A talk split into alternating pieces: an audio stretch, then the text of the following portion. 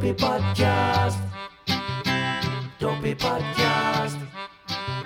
Well, now Podcast. is the time for the Dopey Dopey Podcast, Podcast. where you call in and Dopey put all your life Podcast. on blast, and you call Dopey in and talk Podcast. about your past. Because your life was Podcast. curious, hardcore, and fast. So now is the time for the Dopey Podcast. Dopey Podcast. It's the Dopey Podcast, the Dopey Dopey Podcast, yo. This is the Dopey Podcast. This is the Dopey Podcast.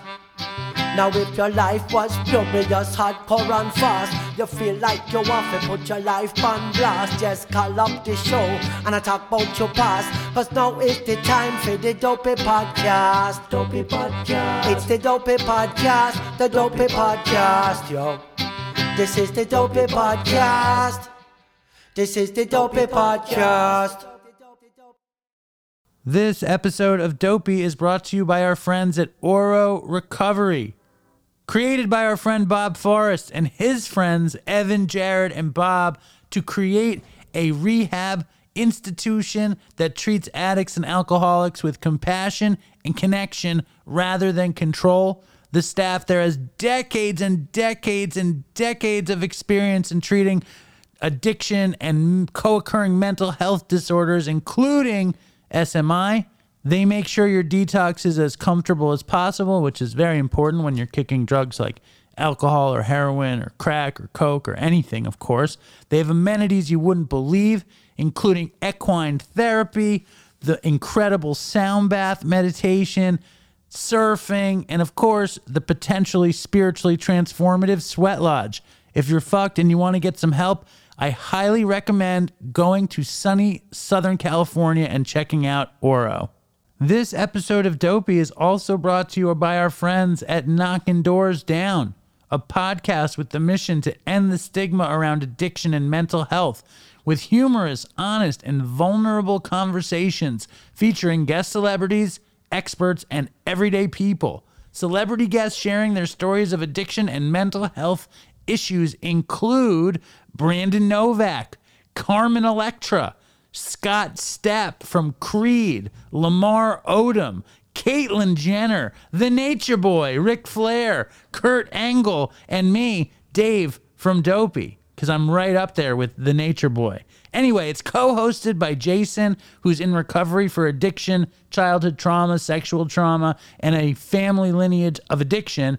Co hosted by Mikey, who struggles with substance abuse and mental health issues, including depression and anxiety. Knocking Doors Down is available wherever you get your podcasts, and you can check out their incredible video stuff at kddpodcast.com. This episode of Dopey is also brought to you by our friends at Sober Buddy. Love Sober Buddy.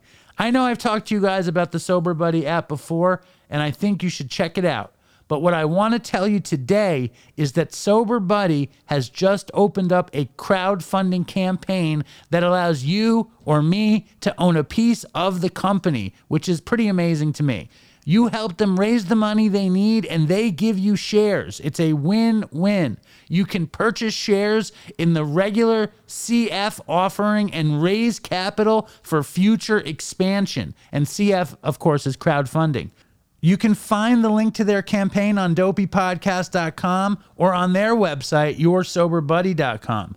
Sober Buddy has already helped over 30,000 people on their sober journey, and this is your chance to help them get their app out to even more people. So check it out. Give them some love to support a product that helps people achieve sobriety, which is what we're all about at Dopey too. And sign up for their app so you can have your own Sober Buddy.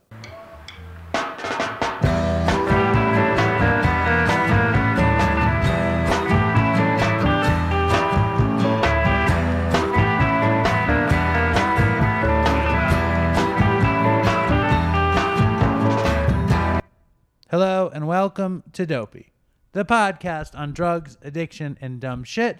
My name is Dave, and we are in Los Angeles in the Motel Sakura with Aurora. Woo! And, and Aurora just said I look high. You look very high. You're glassy eyed You know, we and, and like giddy. well, I'm not giddy. I'm tired and glassy eyed. I feel the glassy. You know, I don't know if you know this, but I haven't been to the doctor in like since the la- I think it was like six years ago, and I think I got a bad appointment, and I called you right after the appointment, worried about my health. Do you remember that? I haven't been back since. Do you go to the dentist? Yes, That's good. but not the doctor. You and should I go to the and I feel like there's weird blotchy things in my vision. You should have a eye exam. You should have a physical. Yes, and the colonoscopy.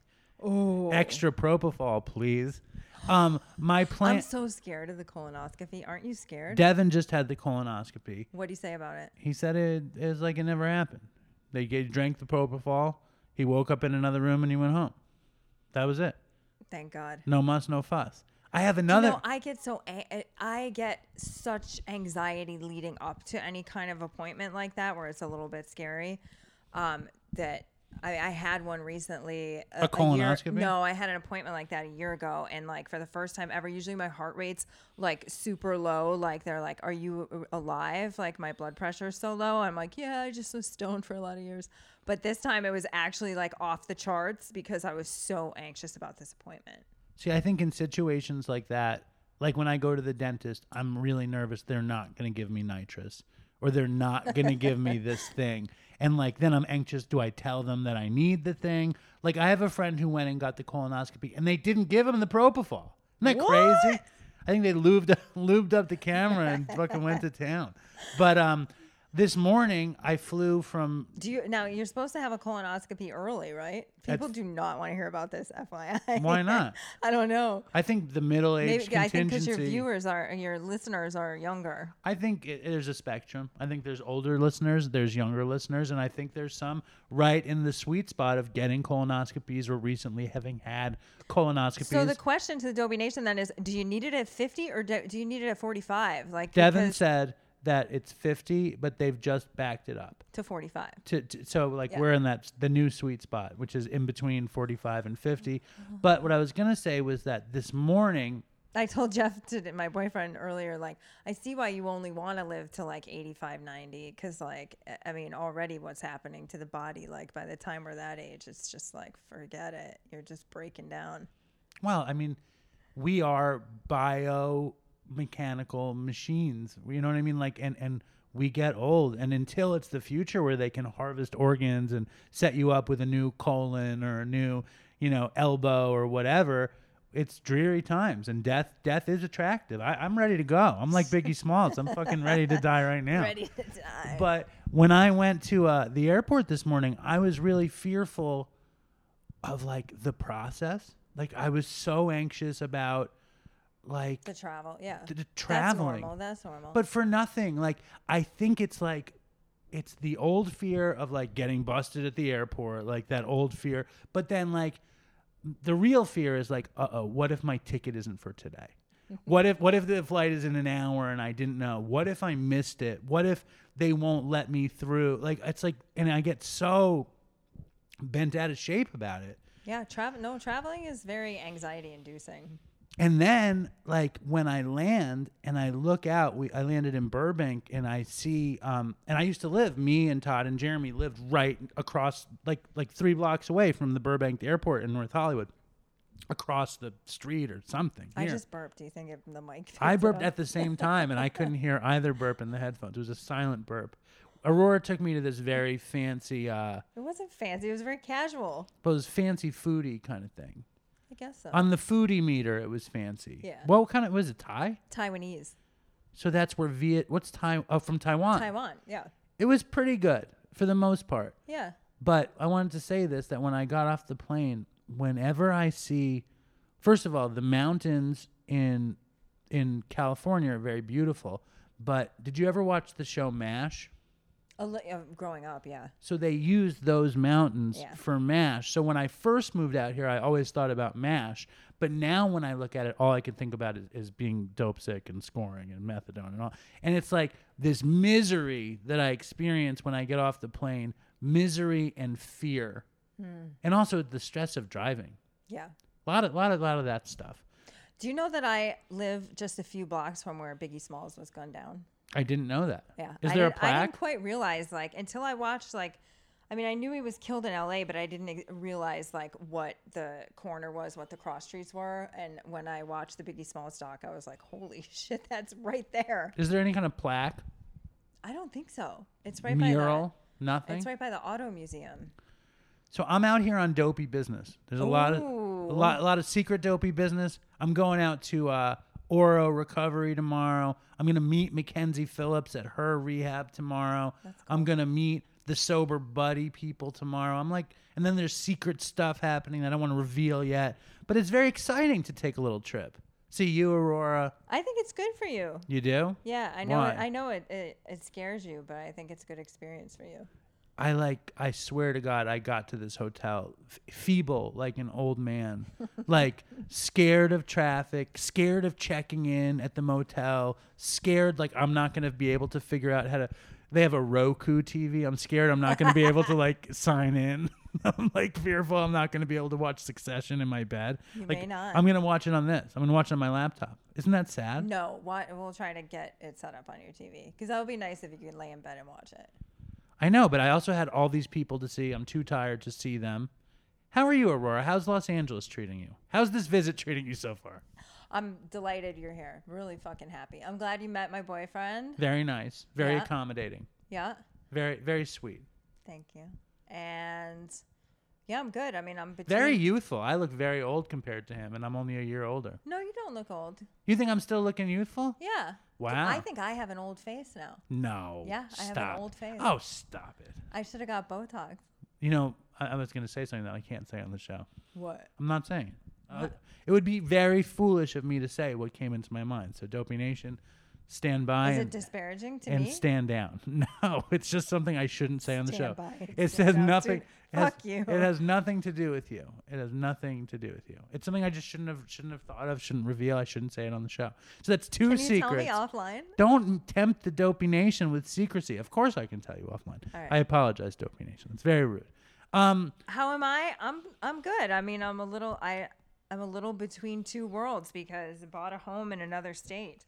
Um, which is a big grown-up move. yeah, which is like I fu- you know I'm growing up, And- growing up. And you've checked your recovery program at the door. Done. Yeah, Finito. not not Not using yet. not finito. Let me ask you this. Listen, I've been very frank about my my journey this year. But what does that mean? I mean, I have oh, I have shared open and honestly about like where I'm at. So let's hear it. Where are you at? I think I've shared it the last time I was on the program too. I'm like, I am like adrift. Um, I am that classic, like between five and ten year person in recovery that you hear about that's like drifted away from the program. I'm like not going to any meetings. I'm not calling my sponsor. I'm not doing step work. I'm not checking in with people. No sponsees. All your sponsees are like using. All my sponsors are out, fucked up. Let me ask you this though. Okay. but still sober. Let me tell you a little story. I pray a lot when I fly co- cross country. That's when you pray. Please God, don't let this plane go down. No, so check it out. I went to the meeting yesterday and like at the end of the meeting, I shared that I was fearful about coming to Los Angeles, right? Last time I was in Los Angeles, I was just smoking a ton of bud. You know, like I was smoking a ton of bud. I like got a, I think I got a quarter as soon as I got here and I stayed stoned the whole time. And the time before that, I came out to LA and um I don't know if I even told this story on Dopey before. That's interesting. I came out here to do it was to work on before the last Jewish waiter, I was working on this video project at Katz's that I wanted to call Behind the Counter. And the idea was it was like behind the music, but about Katz's. And we had all this footage, and I came here and, and to work with Brad on it. And Brad hired me to work on. He was working on a on a cable show called Lockdown about juvenile offenders who were in jail. And he he said he wanted me to help him with that, and I don't think I did anything to help him. He helped me with this cut that we didn't do anything with. And i was i was smoking pot around the clock.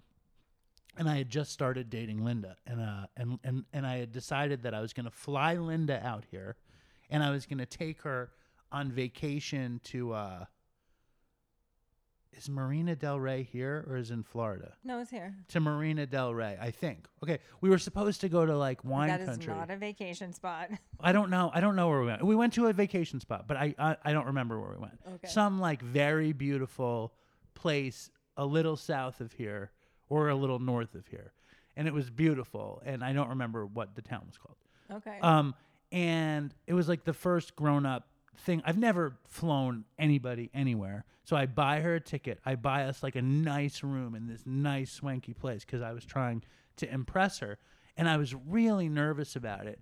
And when I was with Brad in the house, I didn't rent a car because I'm nervous wreck. Why would I rent a car? But when Linda came out, I needed to rent a car so we could drive to the resort. So I rent the car and I wanted to see all the old haunts. So I went back to the house that I lived in Echo Park and I drove to the parking lot. Uh, I I just drove around Echo Park and I saw one of the guys I used to get high with, I used to cop with, in a in a supermarket par- parking lot with like one of these chains of uh, of shopping carts. You know these chains of shopping carts out here that these guys have. And I see the guy and he's like Dave, and I'm like you, whatever. You know what I mean? I wound up buying you know a bunch of dope off of him, and I went back to Brad's house. And uh, and I got high, and then I stayed high on heroin. Like I had the uh, the Afrin bottle, and I was squirting it up my nose, and nobody knew about it. I stayed high on the whole trip with Linda. She never knew about it, and I mean, she knew about it later.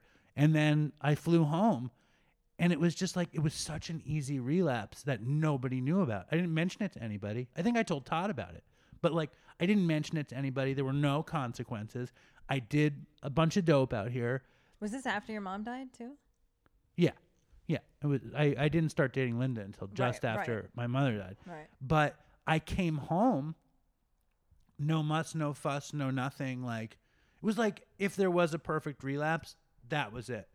And like so, I had th- I have that in my head. Not like I'm gonna use. Like I'm not gonna fucking use. All I ever say to Is that the first time you started you relapse on heroin after you'd come out of rehab and no, no, Okay. No. That was before we went. I went to rehab. I went to rehab years later. You know, when me and I went to rehab after we had had Nora. Um, that was that was when we just started dating. That trip. because I thought when we reconnected in New York, your mom had recently died and you'd also recently come out of another detox or rehab. I don't know. I don't know. I, I mean, I don't think I was in a. An, I, I didn't go to treatment then. The first real treatment I went to was in 2011, where I met Chris, and and that was after Nora was born.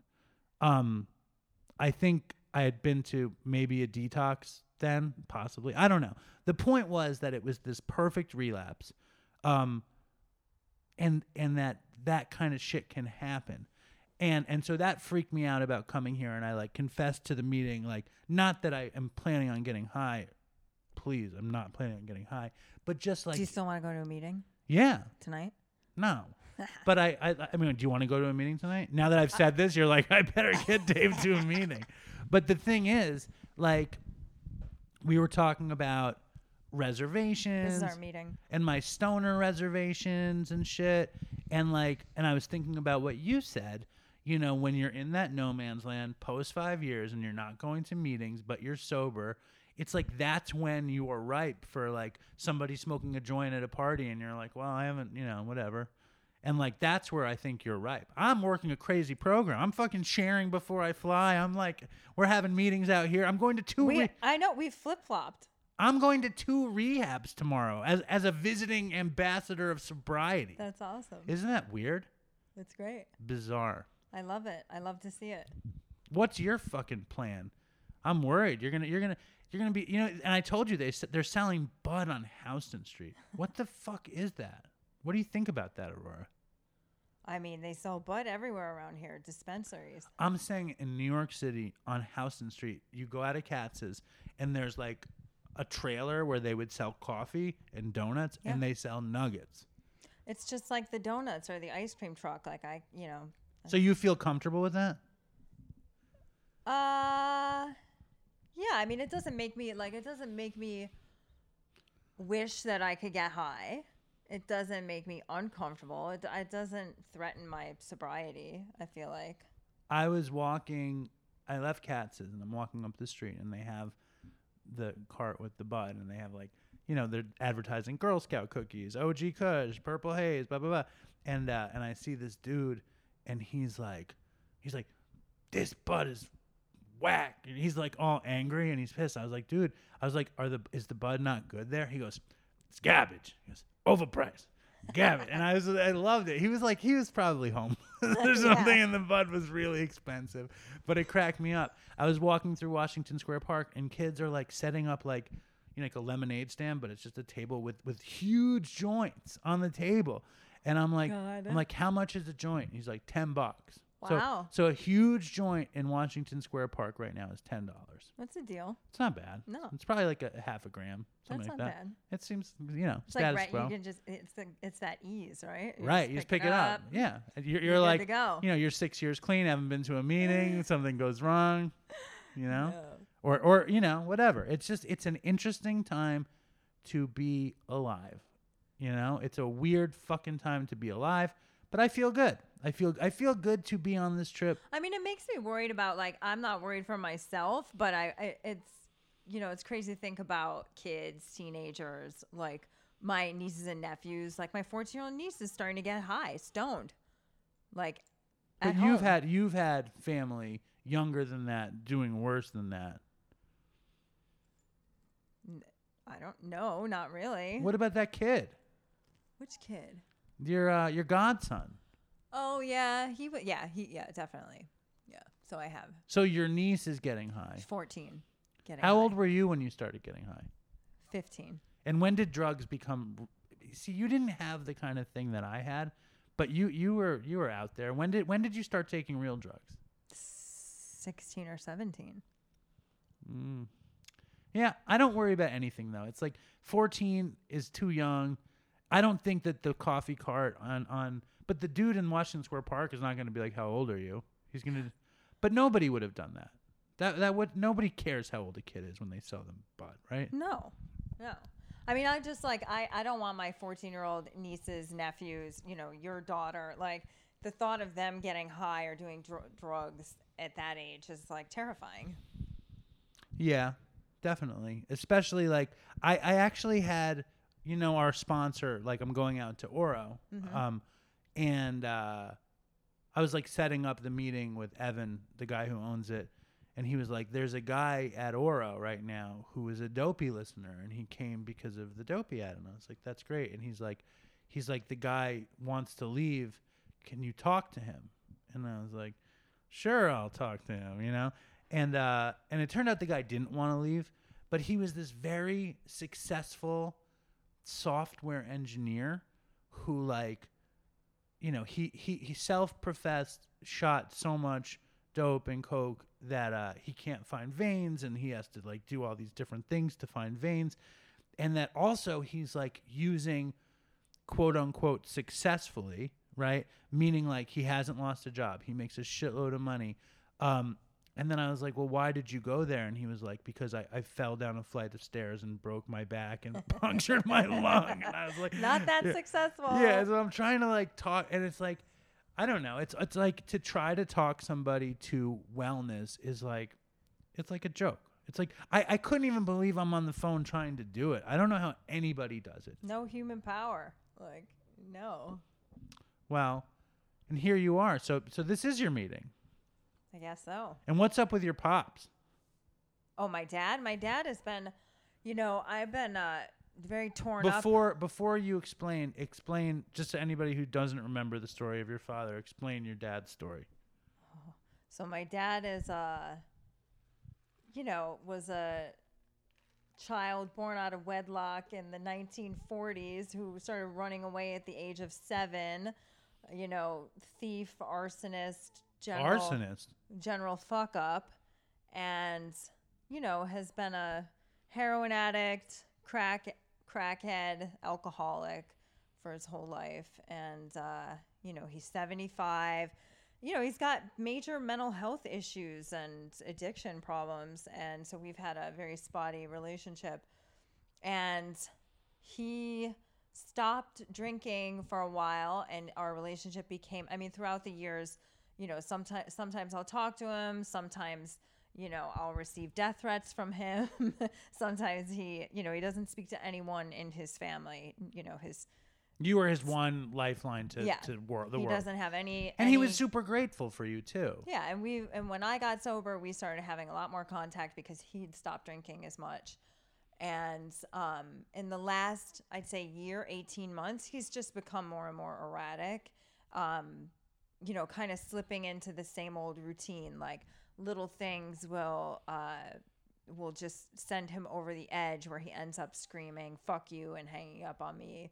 We'll go months at a time without you know calling me or picking up phone calls um, he's in some like delusion right now that the next door neighbors are trying to like poison him through the vents and he's like trying to get a hold of the district attorney in the town like he's kind of What do you, do you think he's just nuts, or do you think what do you think? He's, do you think he's using anything? I think he's drunk is what's happening is like I think that you know over the last year and a half I, it's been very painful for me and there's been a lot of times where I'm like how could I have handled situations differently with him but I came you know I talked to him a couple months ago and he's like slurring and I'm like of course he's fucking drunk he's drunk again and that is why you know, he can't speak to me, and that's why we can't have a relationship because he's out of his mind. And there's nothing you can do about it. No. You're gonna go home for Christmas though. Yeah, he actually um so 3 weeks ago we spoke on the phone and it was like after we he hadn't picked up my calls for 3 months and then For three months. for three months and then we spoke three weeks ago and within two days he'd called me like 40 times he needs help emailing the district attorney i'm like you know no dad i can't you know i can't really i'll try to help you email but i'm not emailing the district attorney and it you know he got pissed. oh yeah like fuck you you're fucking dead to me you're a fucking bitch don't ever call me All the money I've hidden is not hidden in the same spot. then he called me this morning. Oh, Aurora, uh, I'm gonna. I'm trying to unblock you. I'm trying to figure out how to unblock your number. like, so he called me from some other phone, and uh, you know he wants. I'm gonna be in town at, at Christmas, and he does want to see me. Well, I'm excited to hear the next the next story of your father. But Um, it's like I gotta remember he's an untreated alcoholic. right, and he's not. It's not like he's about to get fucking treatment. No, he's very sick, and he's got you know whatever eh, mental health OCD and whatever mental health health issues and addiction issues. Like, yeah, Well, if he wants if he wants a scholarship, you should you could reach out. And if anyone in the Dopey Nation wants a scholarship, you should reach out and fucking leave a good review and all that stuff. But we were fortunate enough to have a guest besides my great friend Aurora, which is The Hills, the reality TV star from The Hills in Laguna Beach, Jason Wahler.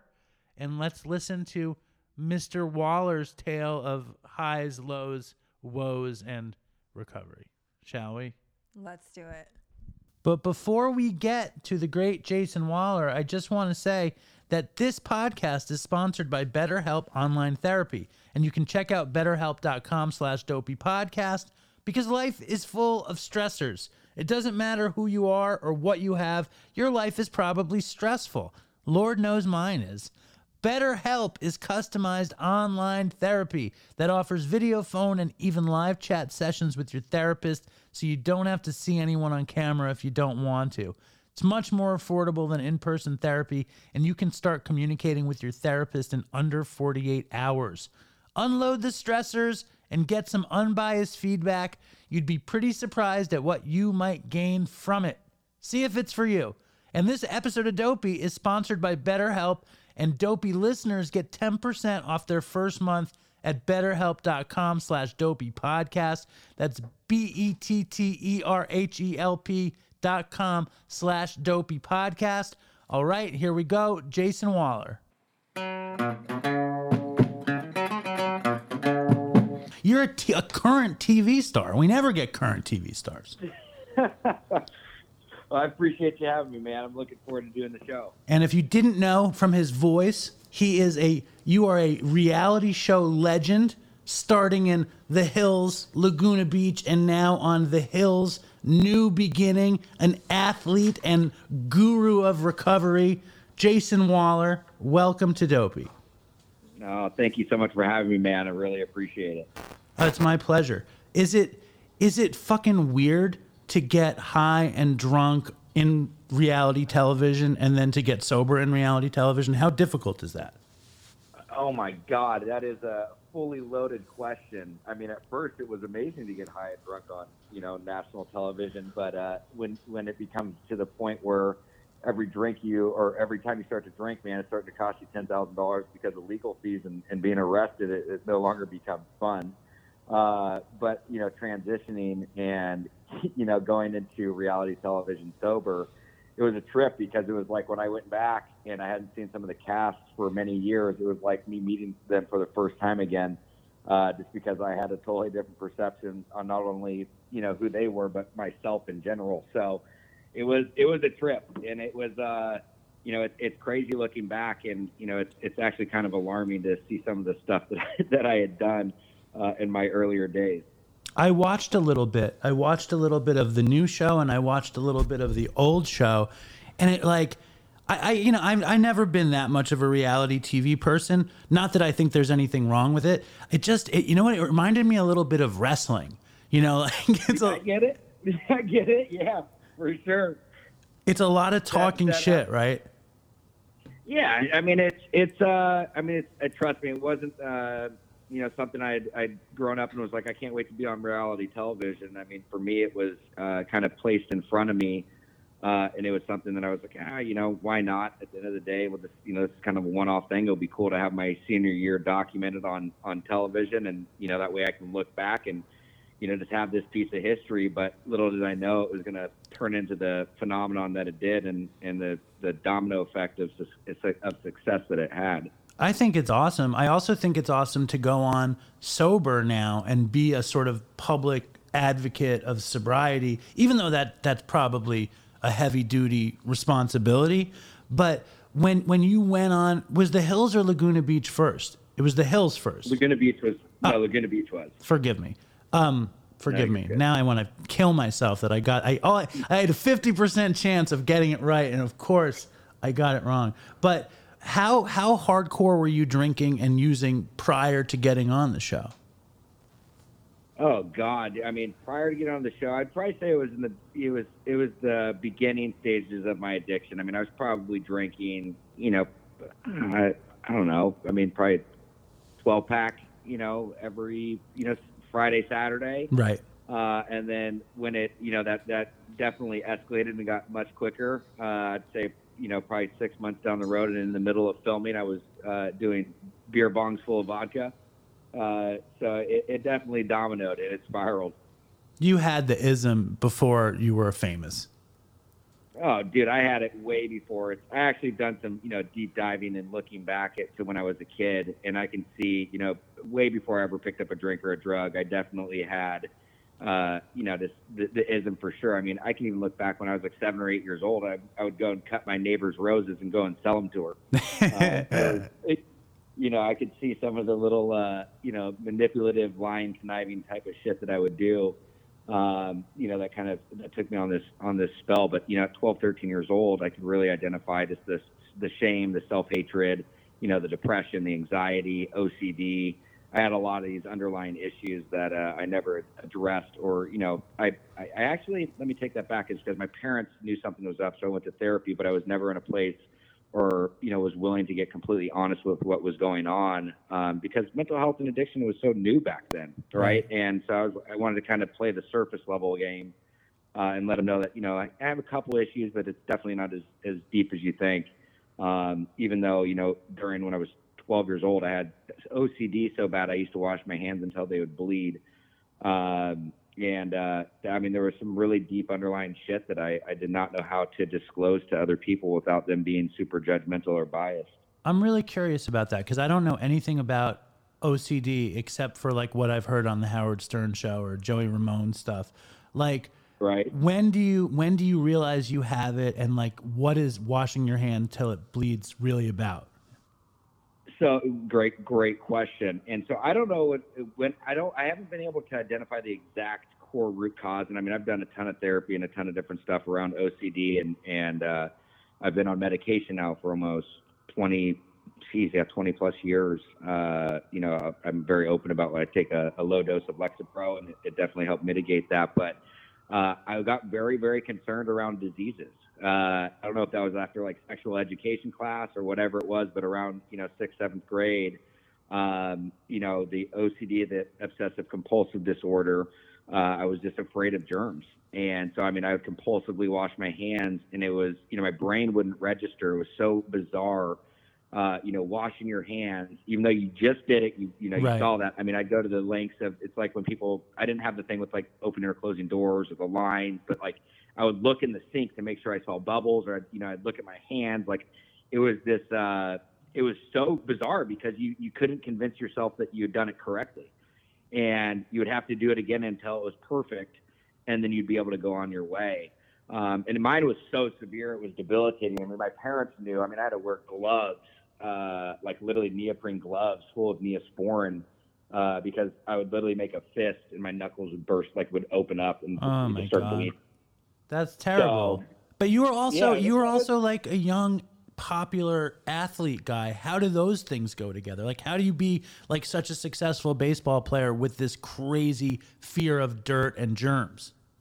Well, that's well, great question again, man. It's and that's I, by the way, I, I, I love it when you tell me the questions are good. So if you think it's a good question, tell me because it really goes right to my No, head. I like You that. know, fuck, it's money. It's money, man. Well, because it's that's the thing is that at 12, 13 years old, I was having to live a double life already, right? I was trying to pretend that I didn't have or struggle with this stuff. Only the people that knew or the people at my house, being my parents, my siblings.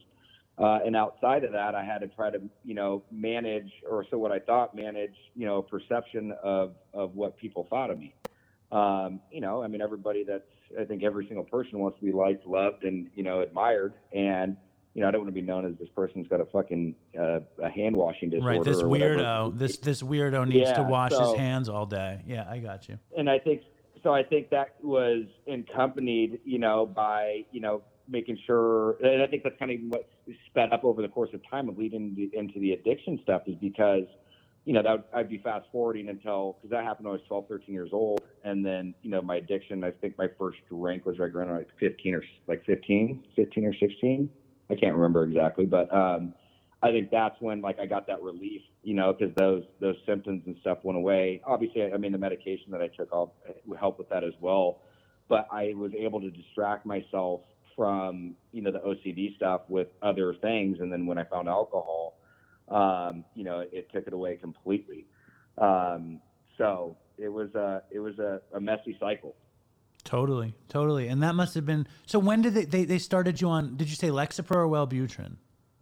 No, so I started a. Uh, actually, my first medication was Effexor, Okay. uh, XR, which uh, that was a very. I mean, for people out there, I mean, especially mixing SSRIs, antidepressants with alcohol. I mean, I'd go into rages when I was, you know, 17, 18 years old, and I was on Effexor.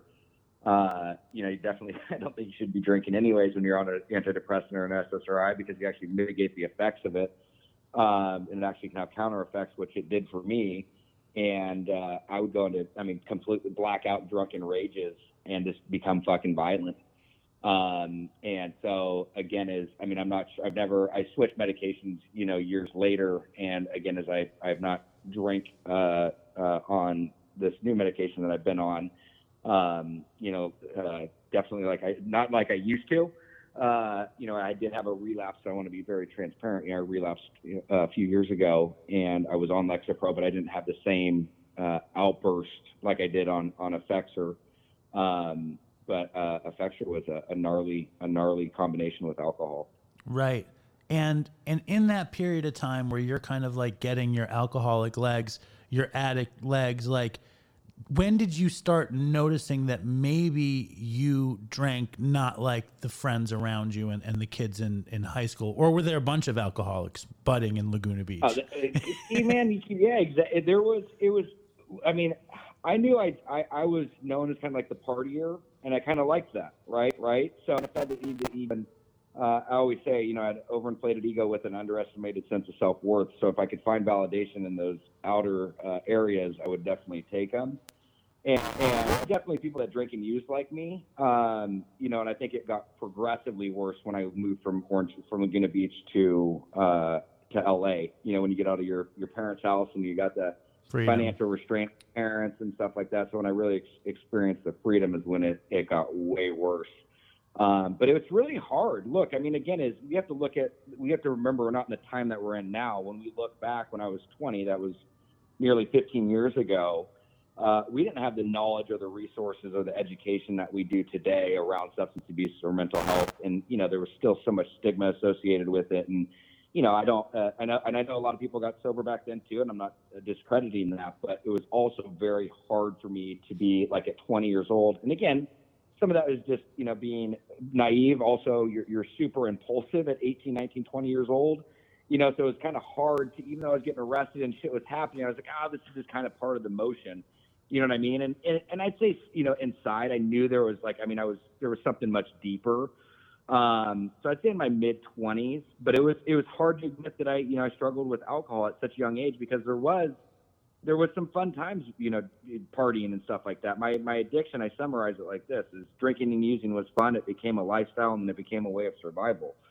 no, I get uh, it. I mean, you know, I, I had fun. I had fun abusing heroin until it stopped being fun. You know, I had a great time. Right. Of course. right? It, so it, it, I think it was holding on to those times. You know, I mean, I think it was really kind of holding on to. There was really good times, you know, but then it got to the point where it was really that survival stage, and it's like, yeah, now I'm drinking, man, and it's like every single time, you know, like I said earlier in the in the uh, in the conversation, is I mean, dude, it was like nine out of ten times, you know, I, I was getting in trouble, and uh, it, th- that, and this, you know, just the uh, the the damage and the harm I was causing to my friends and my family and, and the close people around me, and uh, you know, just ruining relationships, and and it became very very apparent. But uh, I mean, there it, my my disease took me to to the bottom, man, and it took uh, you know not only, only the contemplation of suicidal ideations, but actually attempting suicide.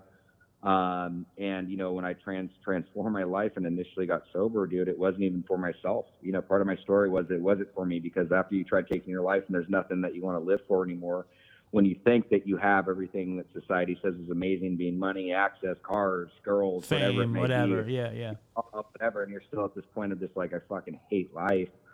Um, you know, uh, uh, there was no motivation for me, but my family dynamic and, and my parents specifically, who I'm very close close with, uh, were that turning point for me. Uh, they, you know, they're a huge part of my story. Um, but there, that was my moment of clarity was actually motivation for my my family until I could actually get some clarity, you know, in my early 20s. Right. When you're when you're on this reality TV world and you're like a famous person for being this like rambunctious drinker partier guy. So you're being rewarded for it. I, I had a similar experience happen to me, just not nearly on the scale of yours. You know what I mean? And I kn- Right, and I right. knew I knew what it was like. I, I got a job working in television, right? And uh, the guy was like, "Just so you know, no matter how much drugs you've done, I've done more." And I was like, "Okay." And it, it kind of I became like their pet who could use and like I would they would like it when I used and it was fun. And I think that's kind of what happened with you that they wanted to see you fucked up, right? To Well, some they extent. created a- it, created 100%. It created a character, man. And I had to live up to that character. And to describe describe what that felt like, like when fame arrived and you are inactive addiction, alcoholism, whatever you want to call it. Like describe that because I think it's a very exciting. I mean, it's very dangerous, and thank God you lived. You know, and your story is obviously Yeah. fraught with pain and shit. But talk about the what it was like at first, like when it was exciting and and crazy. Yeah, I mean, look, at first it was incredible. You know what I mean? And it's like overnight, uh, instant access. You know, I mean, it, it, the recognition, like I said, I think everybody wants to be wanted and loved, right? And so all those no- needs were met instantly overnight. And then you accompany that with, you know, the money and the, the partying. And it, it was, uh, it was literally, I thought I was living, living the dream. Uh, you know, I always say, you know, at 18, 19 years old, you know, most of your friends are looking for fake IDs, and I'm being paid to travel the world uh, and party. And so it was this, uh, it was so surreal. And there was, you know, there wasn't like nobody could really relate to it. You know, the highs were so high uh, and the lows were so low. but again, that first year of when it happened, it was incredible. You know, I mean, I, I'll never forget like you know getting out of high school and then going up to L.A. I mean, we lived, you know, in Laguna Beach. We didn't grow, grow up in like some big city or things like that. And so, I mean, I, I'll never forget like when Talan and I went and met Frankie, who's also on the show, you know, and we were, you know, 18 years old going into these clubs. It was just like a, you know, we're used to going to like house parties in, in high school. And, you know, now you're going up to, you know, you're going up to Sunset, you're going off of Fairfax. I mean, you're going to all these different clubs and stuff. And it was just such a crazy experience that, I mean, it's, it's hard to put into words. It's the You know what I mean? total. It's- It's the it- total. I have arrived. Right. You have arrived at that point. It, it, I mean, yes, and that, in essence, it was without even without even knowing it. Because, like I said, it all happened like overnight. I mean, I'll never forget the moment that I woke up after the first commercial came out. Literally, the first commercial, not even the first uh, like episode. And I went down to the gas station and and was my I was just my car was mobbed, and I was like, what the fuck? like, you know, just people. Can we can we get a picture? Can we? You know, it was just like, it was so it was so weird. Um, and then you know, just like you start going out to dinners and people are starting to, you know, just the people following you. It was just a, a it, it was so crazy. I mean, it's it's a totally different environment now than what it was in 2005, 2006. I mean, you didn't have the Netflix, you didn't have the YouTube, you didn't have really. I mean, Facebook was around, but you didn't really have social media. It was more like MySpace. You know, what I mean, it was just a different and that we lived in. Uh, everybody had cable television. Totally. Was the fame more intoxicating or scary? Oh, intoxicating. Right. For sure. Yeah. I would. Well, I think I uh, would love that. I, I'd get a kick sure. out. of it. But we did it, but it, it also the thing I think is the scariest part is it drives you away so far from who you really are. For me, it did. Um, is I totally lost sight of who I was, what I liked, my morals, my values. Um, and again, I mean that's that's that's just me I'm in poor management. But again, is also You're a kid, we're- though. You're a total kid. Yeah. years old, 19 years old. I mean, we're super fun. That's the most. That's the time males are the most impulsive. I mean, I think everybody, but specifically males, are the most impulsive people at that age. Right. So I mean, it was like super hard to try to contain anything. I mean, you just were. I mean, your hormones are gone. I mean, you're, you know, you're living life and uh, and everything all at once. It was like a tidal wave. Everything just the access became. It wasn't like slowly, you know, doors opening. It was just an instant. Um, and like that's, I mean, I remember going to the VMAs when we were 17, 18 years old and flying to Miami and just, you know, all of a sudden you're around this, like this lifestyle and these, this entertainment and, you know, you're, you're, you're going to these parties and you're with all these different celebrities and you're just like, what the fuck happened? You know I mean? It was just, it was so surreal. It was just, it was the craziest experience, you know, and it's funny because I haven't, nobody's really, asked me questions like this in a long time. I mean, not like in the depths of this. People have asked kind of just like the overarching umbrella of what it was like. But really looking back, I mean, I'm getting flashbacks of all these times of just, you know, of, of all this stuff that we experienced. And honestly, I haven't thought about it in a very long time.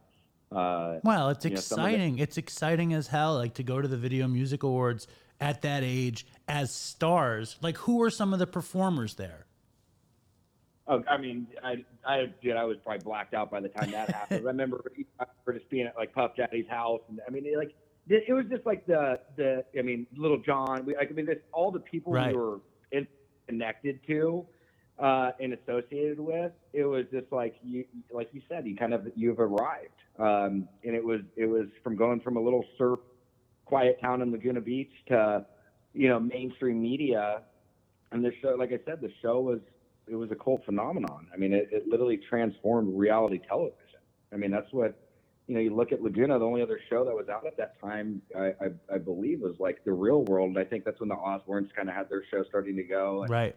There was a couple that were starting to go at that time, but it was really a part of that like real docu series television series that you know it's it's like what we see today with the Real Housewives, Jersey Shore, and um, you know a lot of the different shows of Siesta Keys, and you know the, um, yeah, a lot of the stuff that you see today is is piggybacked off of how they shot it. A hundred percent. And I have a couple more questions about that period. Um, the first one, it's like once you're fucked up on camera, is it hard to be sober on camera?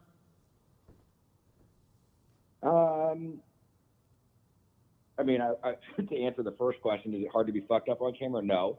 because you don't even know what's going on. Right. Uh, and it, and it, I'm sure. I'm sure it eases anxiety. You know, I'm sure getting fucked I up, mean- you feel bulletproof on camera, and you can be like larger than life and all that shit. A hundred percent. It, it does, and I, I will say, yeah. It's. I mean, it's it's easy being fucked up on camera. I mean, obviously, uh, you know, it, it sucks when you do something stupid, and then you have to witness and see it. So, I mean, I think that pain is not worth the that that risk up front. But, um, you know, on the other end, it is. Uh, it's incredible to see and, and watch the environment from a sober perspective Mm. um, and to you know people watch watch how people change i mean it just being being on it sober was such a different experience and it was such a it was such an eye-opening experience because i also was i saw a lot of i was i was able to be in tune with myself. I was very hyper aware of everything that was going on things that made me uncomfortable things i wanted to engage in things i didn't want to engage in. Um, you know and you're you're sticking to your roots of, of what you believe. But i think it's pretty it's crazy because you know, I look back and it's, I think it's rad how I've had this opportunity to be this, you know, the and this, this part's not rad, but to be that drunk womanizing alcoholic and then to have the opportunity to be able to come back and be this, you know, this guy that's sober, who's married, who's got a family, uh, and to give hope to those that are, you know, that are out there because, yeah, my, my addiction was very public. Um, you know, I, went mean, that's public- that's the thing, right? It's like every all of us who have gone into recovery have had those nights and those minutes, but we're not on reality TV shows. So like you carried the message in your worst moments. Oh no, well that's what I'm saying. I mean, going. I mean, thanks to TMZ and all the you know the weekly magazines and all that stuff. I mean, it it, it that caused that that shame and that guilt. Uh, again, it's it's on me, right? I take full ownership in that, but it didn't help. You know, going checking out the grocery store and seeing your picture arrested again, and Right. you know, just all these different things. You couldn't get away from it. You know what I mean? And just again, as, as the disease got worse, I mean, media became more prevalent, and you know, phone, filming on your phones, and I mean, there was a lot of situations that were very embarrassing um, and very, very uh, uh, challenging to go through and process. And that actually can, that actually is that's the insanity of it. That caused me to drink more. What was give us give us a, a low light of that period. A low light, Like a highlight, mean- low light of like a really bad one. Yeah, I mean, like, look, at the end of the day, I mean, I think the, the where I saw myself and and I, I visualized this is it was towards the end of my drinking and using. Is I mean, I would always have parties at my house towards the end, and you know, you'd have all these people over, and you know, I remember doing those in the beginning, and you'd be social and hang out with everybody. Uh, but it was literally like out of a out of a movie or a book, dude. I would have all these people over, and I'd just be in my bedroom and or in my bathroom by myself, you know, snorting lines and just pounding vodka, uh, just just having this miserable existence, you know, Totally. um, and, just uh, just wanting to check out so bad, trying to chase that high that was there from years ago that never was coming back. Um, and that's where I mean, like the lows, dude. I mean, I'll never. I mean, there's so many, so many lows. Uh, you know, it's funny. My my aunt and uncle bought a house in Laguna, right on um on the on the water over uh, a cliff. There's this place called Heisler Park, and uh, after they got it, it's it's weird, you know, going over there and walking out on their balcony because that uh that exact their view literally is to where I had four uh I think it was three or four helicopters uh looking for me out in the water uh because I was just so fucked up and I just I was just kind of over it and I, I'll never forget you know I just I swam out I just kept swimming. And uh you know the helicopters had to come and pull me out and fucking the police. It was just like there's there's so many of those moments. I mean there were so many lows but it's just crazy how I can uh, take those lows, you know, and understand that all great change proceeds through chaos, and I can Totally. look at these moments, an opportunity for uh, to make an impact, um, you know, make a change, and and to look back. But uh, there are some there are some pretty shitty moments, but I think it's what I really comes down to is that being completely isolated from a person that really loves life, loves people, Mm. loves you know, loves being outdoors, loves you know sports, loves surfing, skating, snowboarding uh, you know, just a per- person that likes being active to being cooped up and having everything robbed from me um, and just in complete bondage to the disease of, of cocaine and alcohol um, is a miserable existence. When did uh when did the drugs come on on the kind of career life? Like were you doing coke before uh, the TV shows, or did it come with the TV shows? Yeah, it, it came like right. It came like it, it right when we started filming. You know, it's like when we were like 18. I think in high school. Was, no, definitely in high school we started doing it. Um, and then of course, I mean, it was like we would hit the s- slopes, bro. You'd have to go get your goggles and your ski poles. Right. I'm 19. Right. You know, and the rest was history. Was everyone was was everyone sniffing coke? Were you ever shooting it or smoking it, or was it just you? No, no, no. Everybody was snorting it, bro. It was. uh it was, I mean, we it got to the point where you just wear the bullet around your neck. You know what I mean? And just, you know, I, I for years I would just have it with me all the time. I mean, I'd have candy dishes full of it with little booger sugar spoons, and uh, but I, everybody was doing it at that that time. I mean, I probably did it. Wait, I probably did.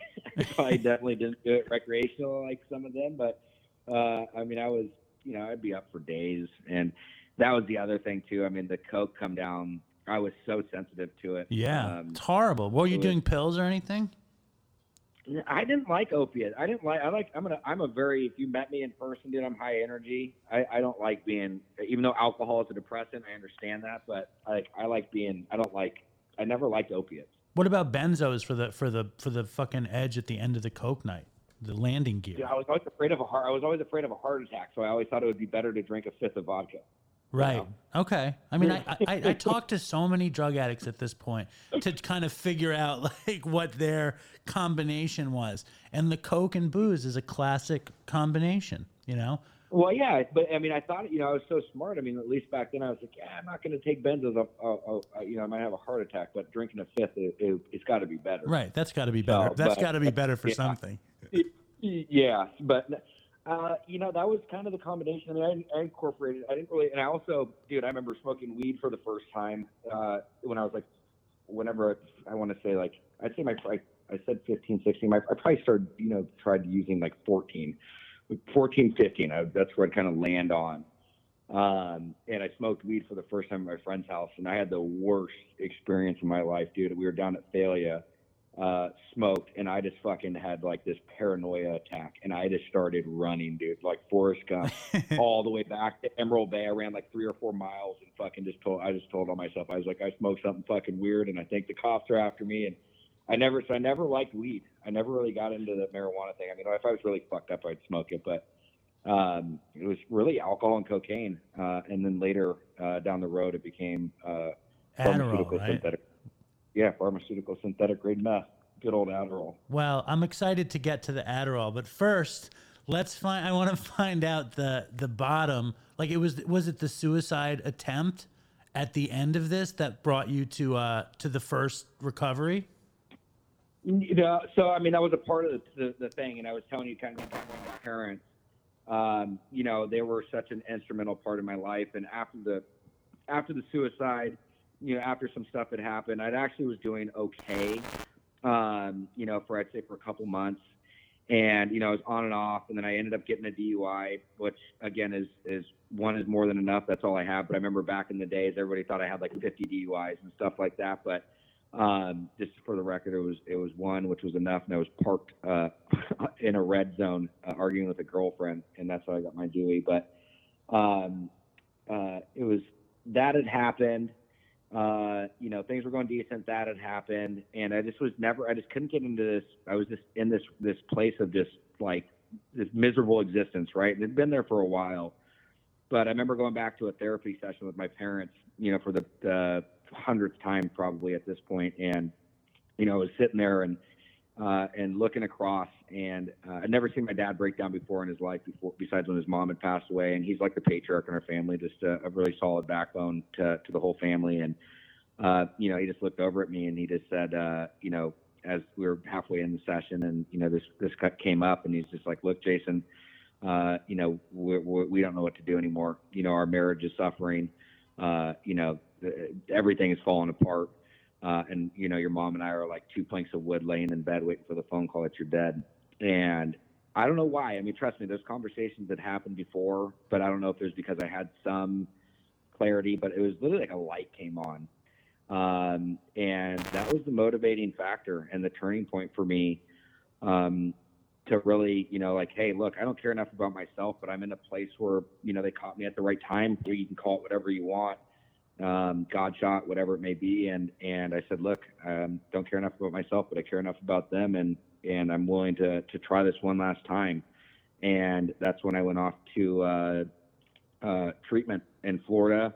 Uh, was out there for some time. Where'd you Uh, go? Say- It was called the Treatment Center in Florida. Um, I don't even know if it's around anymore or not. But that was back in 2000. It was July 23rd, 2010 Okay. and uh, and uh, out there, and then I actually was sober for about 45 days, um, close to, and then I came back, and then I entered into celebrity rehab, and I went into celebrity rehab sober, and people were like, "Why would you do that?" And you know, going back for you know, people are on there for all sorts of reasons, whether they're doing it for the money, the 15 minutes, whatever it may be, and I really went back to change the public's negative percepti- perception of how I was perceived through all the uh, all the negativity, and there was just so much negative press out there, and it was like uh, so I went there and and not only you know was I able to it was I was like a background prop, you know I just got to watch all the chaos that was going on, and you know I was on there with Janice Dickinson, Leif Yeah. Garrett, you know Jason Davis, unfortunately who's no longer with us, and um, you know just Wait, who just- is wait, who is that guy? Jason Davis. What was his deal? Jason Davis. He he was Marvin Davis's grandson. Um, he was also a, he was uh, I don't know if you remember the show Recess, uh, the cartoon. He was Mikey. He was also um, um, Chris Farley's uh, when they would go back in time on like Beverly Hills Ninja and stuff. He was the kid on there. His family owned Fox. Okay. Uh, okay. I remember. was- I know. I remember. I remember. brother, Okay. his brother was Brandon, the one that would call Lindsay Lohan Firecrotch with Paris. Right. Right. No, I remember. yeah, I remember. that that whole, that whole crew. But um, yeah, and ended up, you know, I ended up connecting really closely with Dr. Drew and Bob Forrest, and um, after I came out of there, dude, I kind I went back to Orange County and and removed myself from LA, and that's where my real journey into recovery started. Let me ask you something because I'm I'm pretty tight with uh with Bob and, and and I've had Drew on the show a bunch of times and I love those guys. Um, do you think though, and like separating those guys from the show itself, do you think something like celebrity celebrity rehab is potentially harmful? Because you're you're working in recovery all over the place.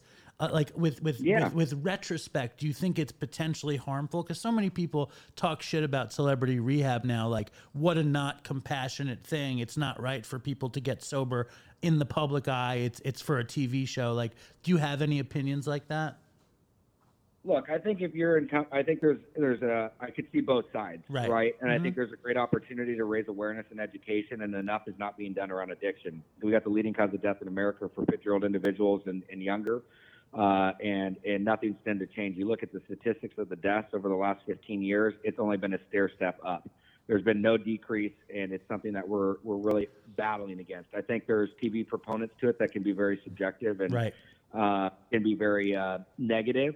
But I think if you have a very well-informed doctor and clinicians and you know therapists and different things like that, like for me, I think intervention glorifies so much on the negativity, um, you know, and doesn't show show any solution. I think for those shows, it'd be awesome for more people to show not 80 to 90 percent of the show focusing on the negativity, but showing the the the reality of the disease. After you, you know, it's, not, it's once you actively arrest the disease and you get stabilized, that's one piece of it. But the rubber doesn't hit the road until you actually get out of the container.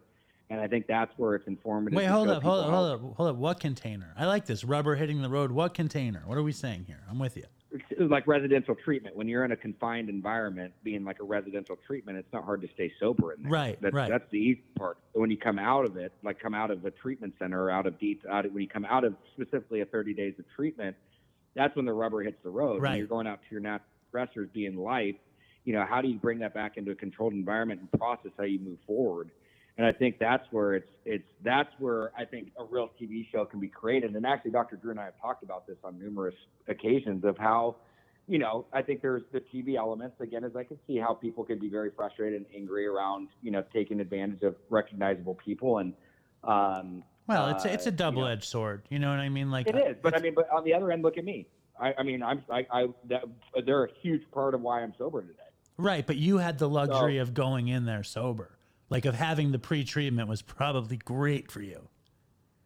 It, it was, but still, I mean, at the end of the day, it's I mean, it's you're still you're going back into that environment, and that environment's still going to be. I mean, it's yeah, you're not detoxing and stuff like that. No, I get it, dude. When I I love that show. I loved getting high and watching that show. Like I I loved it. I, I fucking loved it. And um and I've had a bunch of people from Celebrity Rehab on Dopey, and I don't necessarily have an opinion one way or another because I think like what you said before, like there is no telling the reason somebody gets it or somebody doesn't. Um, I understand both sides of the coin. I want Dopey to be a big recovery TV show. That's what I'm going for. Killing myself Hey, over here. no, I think I think the whole thing for me, and to summarize that, is I think the uh, you know the more education and the more information that we can provide from very credible people is important. You know, and again, is I don't think that at the expense of people struggling and things like that. I think there's a way to give a full picture Right. where you can show if you can if the person doesn't sustain or maintain sobriety, you can have really informative education explaining what what's going on and what's happening. Without objectifying them or putting them in a bad situation. Correct. Right. I got you. I support that. And so that was like the jump off into into a bunch of sober time for you though, right? Yeah, I ended up requiring about five years of sobriety. And you wound up working in the in, in the field. Yeah, yeah, so I ended up. Um, so after I left celebrity rehab, that's where like I really was in a place of surrender and willingness, and I got connected with uh, Mike Netherton, who was the president of Betty Ford for 25 years. He was the right hand man to Betty, and I also worked very closely with Paul Alexander, and I got taken under their wing with Nice. about 90 days of sobriety at Northbound Treatment Services.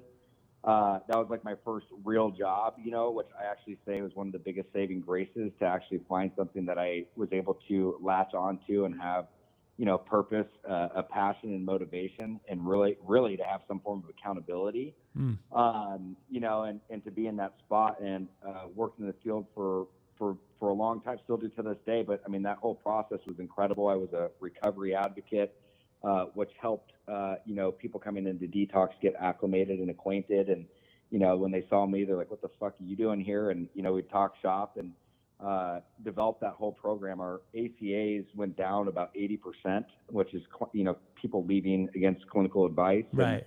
uh, it was creating this, you know, this good cop mentality versus bad cop, where the clinicians, you know, were the ones that were kind of more the enforcers. Where if there was an issue, I would be able to be sent in because I had that first, you know, firsthand camaraderie experience with them in the beginning, whether they needed, you know, coffee, cigarettes, or just kind of that that good, uh, the good good cop mentality.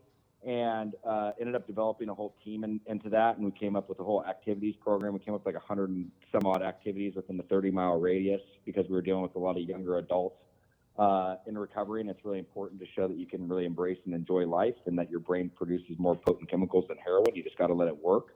Um, and so, you know, we had this whole activities program and client services program, and then we took over the alumni, and went over and took over marketing, and uh, things got really, really good, man. And I actually ended up leaving them after you know three and a half, four years, and went and started working on another program, and um, you know, a lot of that uh, container for me or that structure was taken away because it was a program that was out of state and, um, you know, accompanied with other stuff. But life had gotten so good that I had started to lose sight and lose track of all the things that I was doing that got me there. Mm. And I got complacent.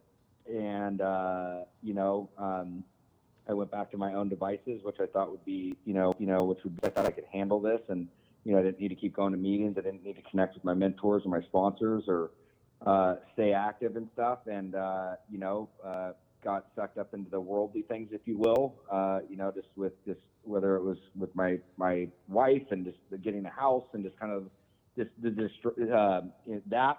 But then there was also the distractions of this, you know, uh, success, and um, that ended up taking me down a, a deep, deep, dark uh, rabbit hole, and I ended up, uh, you know, going to see a psychiatrist and uh, instead of doing the other things that I know I should have done. And, and he knew my history for a long time and, uh, you know, with no intention, honest to God, of not wanting to abuse drugs, I went and, and you know, I, I knew I had, I'd struggled with when I had OCD, I had ADHD, and I was actually prescribed Adderall when I was really young. I hated it. And, uh, you know, um, I, you know, I uh, was taking his advice, and when I got uh, prescribed Adderall, uh, you know, within three to four months, I got prescription dyslexia, and instead of uh, taking one every every day, I uh, or one every few hours, I took five every one hours, and and it just it it just dominoed, and I was up to was taking like almost three or four hundred milligrams a day. How is it? How I mean, like I I, I consider t- going to a psychiatrist and getting on Adderall all the time. Like that's my new thing in my mind. That if I had Adderall, I could be incredibly organized and way more productive. And so, tell what what brought you to the psychiatrist in the first place? just because my life was it was there was so much going on and just wanting to be able to i just couldn't cope or deal with uh, the stressors of life that were happening like things got almost too good where they were overbearing and i was burning the candle from both ends So what made you? Were you like? Were you like Adderall was like limitless in your head, and if you had Adderall, you'd be able to handle everything? Like what was it? no it was well you have to understand as i went like it was more of i went in there and, and really was seeking guidance and direction and i took the prescription as prescribed Mm. and it seemed like things were going better. Uh, and I was like, well, man, if I took one of these, you know, and I was able to get this much done, well, I bet you, let's see what I can do if I take two or three. Uh, and then that's when the cycle just started to happen, and it totally got reversed, and it became more it was just like alcohol. Uh, what was I it like? The Adderall itself. it's a it's a stimulant. I mean, it's like cocaine. It's I mean, for me, when you take enough of it, it's the same effects of of. I mean, it's literally pharmaceutical synthetic grade meth. I mean, it's it's perfectly uh, created in in a lab. It's it's a high like uh, you know if you take enough of it, it's it's you're you get the high of, of like a methamphetamine. Right. I've done a bunch of meth. I think I did an Adderall or two back in the day. For you, when you're taking it I mean, as it's not it's not as it's not as like I I mean I I I've talked to people that have I've I've actually not done meth, so I can't compare the the two. sure. it's not the same. I mean, my understanding is the meth high is obviously is more intense, but I mean, it's you're on you're you know you're in the same playing field as that if you take enough of it. Right. Let me just, I want to know this. The difference between taking it as prescribed, like what did it do for you when you took it as prescribed? Um, it it helped me focus. You know what I mean? It helped me stay on track. It would help me stay on task. Uh, it would. Uh, I mean, just having the a lot of rushing thoughts would kind of slow my thinking down, um, and it would allow me to complete instead of procrastinating stuff. I was able to uh, get get what was in front of me done. Um, but there was also the other side of it though whereas there was this like this this this effect that it would have whereas i was effective in that and i'd get stuff done but there was also this like monster on the other side like it was it was also like you need more of this so Right. it's, it's it's hard to it was hard to explain where it's like I was effective in doing what I needed to do, um, and then there was this other side was like you know take more and almost like the thought process and the focus became more on just taking more, just like it does with al- like it was with my my alcohol addiction. Totally. Do you think that if you had been going to meetings while you had in that situation, you it wouldn't have like gone off the deep end and you could have taken it as prescribed? No, I mean because now, like, I mean, I was so on and off with that stuff for a couple of years. I mean, it was the biggest battle that I've ever had. That even when I would just take one, and I was, you know, trying to go back to meetings, and I was staying connected and stuff like that, it was it was the same effect. Like as we talked about when my alcohol use in the beginning was fun, it became to that survival po- component Totally. it was the same. I would take one, it would just it would affect my receptors. Uh, you know, it was it wasn't even it didn't even have the effect of like making me focus. It just went straight into let's go deeper, you know, and and, and let's just let's take a bunch more. It was just more of like an instant, you know, you need more of this. It's and these are great questions. It, it's hard to. No, I get it. looked at it. I, You know what I I, mean? It's like it's a, a deep way to look at it. I appreciate it. I, I, I hate that you have to go. I wanted to hear about gambling so bad. Um, Oh God, man, that's a whole that's that's gonna be a whole nother show. all right. All right. So, well, how did you get better? Did you go to treatment for the Adderall or did you just start going to meetings again? No, I had, dude, I was so bad. It took me back to the suicide. You know, it took me back down that whole path. And I mean, and alcohol became a part of it again, just because I, you know, I was in, I was in psychosis, bro. I was sleep deprived, hadn't slept for days. Uh, Oh, you started know, drinking and- again. So I started drinking again. Ah. yes. So all that came back on effect, and uh, you know, and I'll, I'll leave you with a, a punch. Uh, you know, and like I said, we'll have to do something again. Is uh, I ended up uh, having to go. I was in detox uh, on the first floor at Hoag while my wife's water broke and she was on the fourth floor giving birth to our child. Wow, that is quite a, a last image here.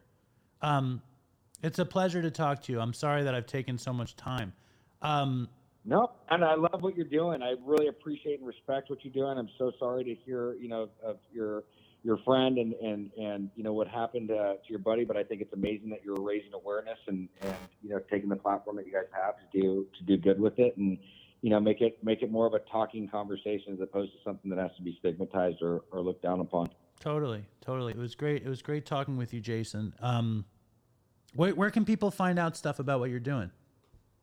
If people, uh, best way is to either just go to my website, jasonwahler.com, or you know, Instagram is is just my name, Jason Wahler. Probably the best places to go. Would you say this was the best podcast you've ever been on, Jason? I think you ask the most informative and deep questions that make you think, and I think it was. I, I'm very impressed. Oh, thank you. Usually, it's you do podcasts like this, and it's kind of like you almost have a uh, you've kind of got the, the the scenario down of just the questions. You know what I mean? But I love how you you know you made me think. You made me dive back into stuff that is very real, and it's uh, it's actually very gratifying to to see where things are today. I'm also super pissed that I forgot to ask you about this Spencer Pratt bullshit. How do you deal with that shit? How do you deal with this dude fucking barking at you all day? Oh, bro, that's a whole nother conversation as well. All right, next time gambling and Spencer Pratt. I'm on it. All I'm right. game for that. All right, thank you, Jason. Thank you very much, brother. Have a great day, man. So that was the great Jason Wahler. And we're going to get back to me in California with Aurora. But before we do, I just want to remind you guys about Dopey Patreon. Now, a lot of you guys are on Dopey Patreon, and I think you guys are really enjoying the experience. So much bonus material, interviews, music, videos, so much stuff. Me and Howie tasting our way through the Ben and Jerry's catalog. Fucking Eric Roberts was just an interview on Dopey Patreon. My dad, so much good stuff. Go to www.patreon.com slash dopey podcast. Join up, help us make Dopey dopier, be a part of the Dopey Nation. And if you sign up for the annual $15 a month, it gets knocked down to $10 a month, and I'll send you a free pair of socks, stickers, plus tons of bonus contact. Please sign up for Dopey Patreon. I'm begging you. No, I'm not begging you. Also, there's tons of good gear available. New shit is come out. New, finally, the alternate Dopey logo shirt. We are in a partnership with SRO Prints out of Cincinnati, Ohio. Please check out the stuff at dopeypodcast.com in the store. I have a few Big Bird beanies left, tons of socks. Hit me up on Venmo if you'd like any of it. Anyway, enough with me advertising all this stuff. Back to Aurora and I. So that was Jason Wahler of the Hills and Laguna Beach. And I, I feel terrible that we didn't talk about the gambling and Spencer Pratt because Spencer Pratt is out there trolling this guy. You know anything about Spencer Pratt? I do know from the from the Us Weekly days of the what early 2000s when they were always on the cover, him and Heidi Montag. Speidi. A Speidi. It's so is, gross. Is Jason also a gambling addict? Yeah, I think he's a gambling addict. He wants to come back to talk about his gambling. Do you ever gamble? Yes. What did you get? Did for, I tell hold you on, the bef- story? before you tell me, did you get anything about? What did you get out of this interview? I mean, I relate because I'm working on a television show right now that's much like where what he's on and where he came up. So when, so tell us about that experience. I mean, the TV show I'm working on right now is like a bunch of kids in their 20s in a reality house style setting where they drink themselves into oblivion. So it's it's exactly the show he was on. Yes, and like so how much does the production participate in the kids getting fucked up? I mean, I think it depends production to production. Well, your production. I, I wasn't I wasn't there for the filming. I'm just working on the post. How much would you would you imagine they're like here's here's a case of beer, here's White Claw, here's fucking Coke. Yes. Not Not Coke, but booze. Here's some liquid MDMA that we've been developing. I doubt that. You know the what? crew would keep that for themselves. Check this out. I'm just going to change the subject really quick. Do it. my cat, I told you, has been running wild on our house, fucking spraying shit with, you know, her her urine spray. Linda's certain it's not the same thing. It seems pretty close to me that it's the same thing. Everything is disgusting all the time. That's disgusting. And we're just like, we have to get rid of Linda like freaks out. We have to get rid of the cat. We have to get rid of the cat. And then we both feel guilty and we don't get rid of the cat. So Linda's trying to get this. There's like a woman who runs a shelter and they say the shelter's full and they or a cat sanctuary and they won't take the cat. But her mother really wants a beautiful black cat, which we have. So like we're trying to give our cat to the lady's mother. So Linda takes the cat. They were like, we just have to make sure that the cat has all of its shots and blah blah blah. So Linda takes the cat to the vet, and I was like, listen, we took the cat to the vet in the beginning of this whole thing, but maybe you should just ask the vet what we can do about the spraying. I was gonna ask you if you asked the vet. The vet says it's a behavioral problem. There's nothing that they can do. The first run around, they gave us Prozac that we had to cut up, like crush, like it's fucking pills, and put it in water and squirt it in the cat's mouth. Then the cat starts like. Every day you have to yeah, do that? Yeah, yeah. and the cat's like, "Meh," and, and like this horrible film of powdery water, of goo is coming. She's like, she's all this that, "Meh." and, and she's and it didn't do anything. This time, the vet prescribed liquid Xanax for the cat. Dave, I don't think you the way you abuse Benadryl, I don't think you should have liquid Xanax. I only use Benadryl. I don't abuse Benadryl. D- Dave earlier at dinner was like, I'm fucking totally taking Benadryl when I get home. The truth is, I have a history of using sleep aids, but totally as prescribed. You know, like uh, As prescribed. as prescribed by myself. but to be totally honest, right? To be totally 100% transparent, Susan, my young little daughter, got sick last week or two weeks ago.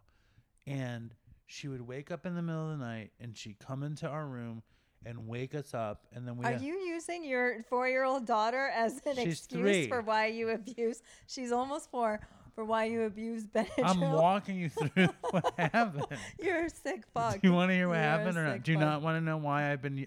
Because I have been on a tear. I'm going to tell you what happened. Okay. What so- happened is, so we've decided that we'll let Susan sleep in the bed, and Linda can't sleep in the bed if it's the three of us. So I've started sleeping in Susan's bed, which is why the cat has started spraying in that room because of my smell. But if I have to sleep in Susan's bed, I need to take a sleep aid or I can't sleep. It's a tiny bed with a weird bumper on it. Oh my god. So I'm totally yeah. I, I've been taking Benadryl at least at least 14, 15 days, something like that. In a row? I, I took a couple days off. Maybe you need to check yourself in for a couple Ma- days while you're out here. See if I can get some Benadryl treatment. I've been taking one piece of Benadryl. It's an over-the-counter antihistamine. It's not. It's not habit forming. I could kick anytime I want. It's Benadryl. Unbelievable. and then one night I had Nyquil. Unbelievable. That was the delicious Nyquil night. Um, it's not. Why you don't take it? You never take sleep aids? Dave, I haven't had a mind or mood altering neither substance in Bene- six years. Benadryl is neither mind nor mood altering. It is an antihistamine. Dopey Nation. it Let it it set knocks you straight. the fuck out. It's an antihistamine. That's why you take it. It's a it's you a take sleep aid. You t- you take it for for allergies, and one of its benefits is it helps you sleep. I know why you, I've had It is neither- it for bad allergy. So you're saying it's mood or it's mind altering or both? Neither. Be honest. I think it's mind altering No, because you- it puts you to sleep. what it does is it gives you very complex and fun dreams. Let's move on. We're gonna play. Let's a, we're, move on. we're gonna play a voicemail, which we haven't done in a long time on the old Dopey Show. And this is not just any voicemail. I know you're a fan of big time recovery meme pages on Instagram. This voicemail is from the brilliant woman behind Brutal Recovery. Oh, I like that one. Well, here she Great. is. Now, the, her, she, she- I, I don't want to say her name. I don't know if she wants to give her name or not. She is the brilliant woman from, I want to say Ireland, but it might be Scotland, behind Brutal Recovery. Is there really any difference between Ireland and Scotland? Yes. All right, here we go. And just just so you guys know what's going on, she starts really quickly and she starts talking about how she has an alternate uh, identity. So that's where it starts. And her accent is very thick, but she's very funny. So give it a listen. Here we go.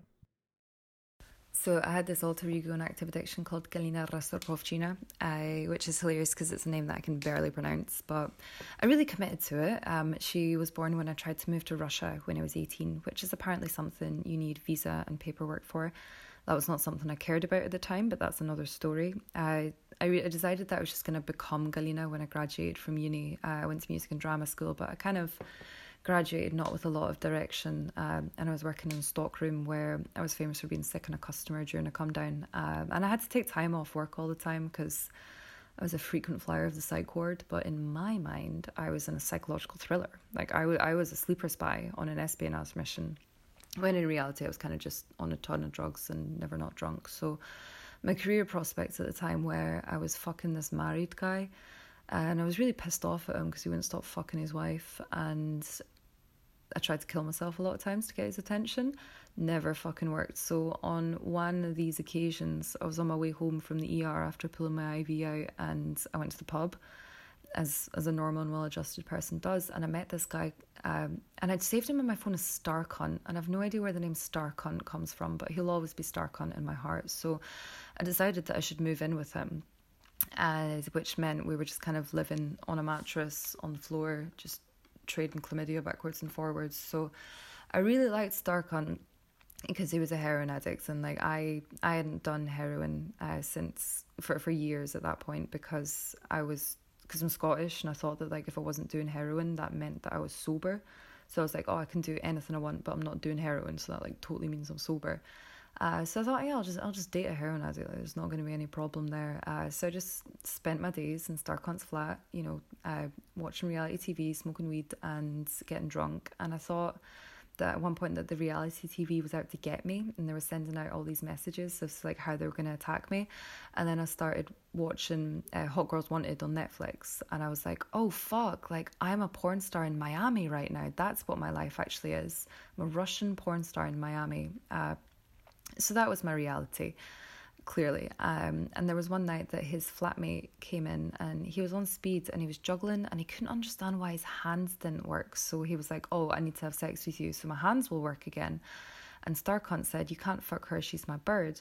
And I thought, Oh my God, he's in love with me. Uh, so I decided to relapse on heroin because that's what you do when you're in love. Um, and there, there was this advert in Scotland when I was growing up, which was like, it was a radio ad, and it was like, I would never do heroin. Then it changes to, I'm not addicted to heroin, I only smoked it once. And then it changes to like, I only inject when I'm with my boyfriends. Um, and I realized like, I'm maybe a bit too much like this advert. Like, this this could be a problem. And in uh, in Scotland, like in my education, the only drug they told me not to do was acid. So I was like, well, I can't do acid, so I'll just switch to ketamine. So there was this there was this one night where Starcon invited a ton of guys back to the flat. Um, and I mean, I, I was on ketamine, so I don't know, know what the fuck was going on. But like when I like woke up, uh, the flat was like completely raided. Like all of our stuff was gone. There was blood everywhere. There was smashed bottles everywhere. Uh, Starcunt was gone, um, and everyone like who was there was like talking about Galina. I was like, who the fuck is Galina? And then I realized like, oh shit, like I'm Galina. I should probably get out of this situation. I might be a bit in over my head here. So uh, I didn't know where I was, despite the fact that I'd lived there for a couple of months. Uh, and I, I, just went to the nearest train station. Um, I got some vodka on the way. And when I was at the train station, I had smashed this bottle of vodka on the floor.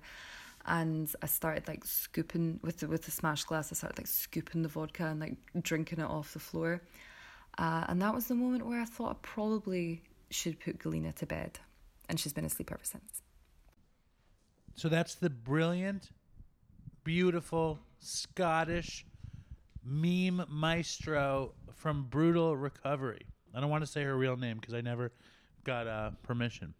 Loved her. Yeah, she's quite the character. Super dopey.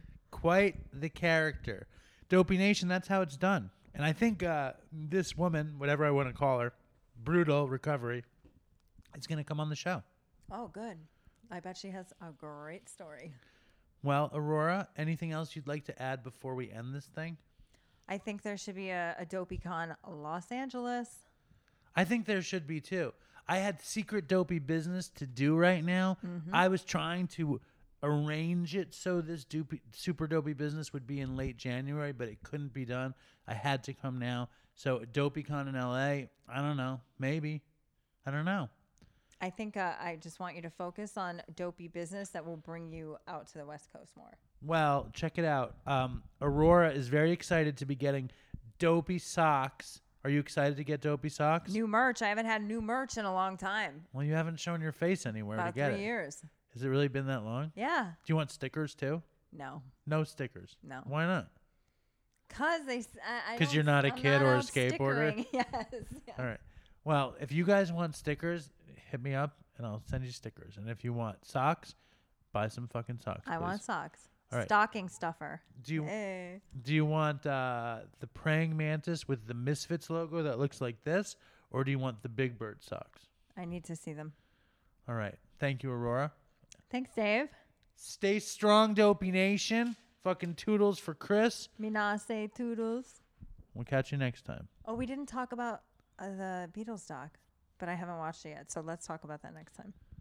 Stay strong, Dopey Nation.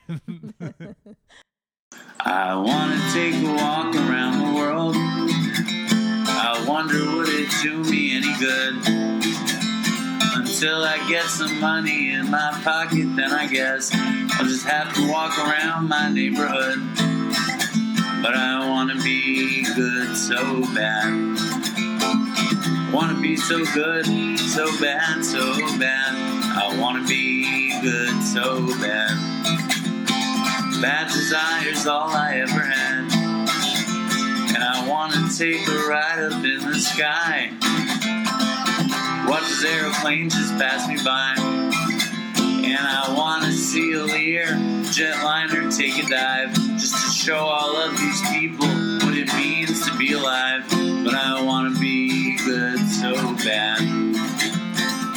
Wanna be so good, so bad, so bad. I wanna be good so bad. Bad desire's all I ever had. And my shadow's getting smaller and smaller. And it's time to where I stand. Shadow's getting smaller and smaller. And it's time noon where I Pay it any mind when I leave this busted city far behind. I'll take the high road, however far it winds, because peace and love are very, very, very hard to find. And I wanna be good so bad. Wanna be good so bad, so bad. I wanna be good so bad.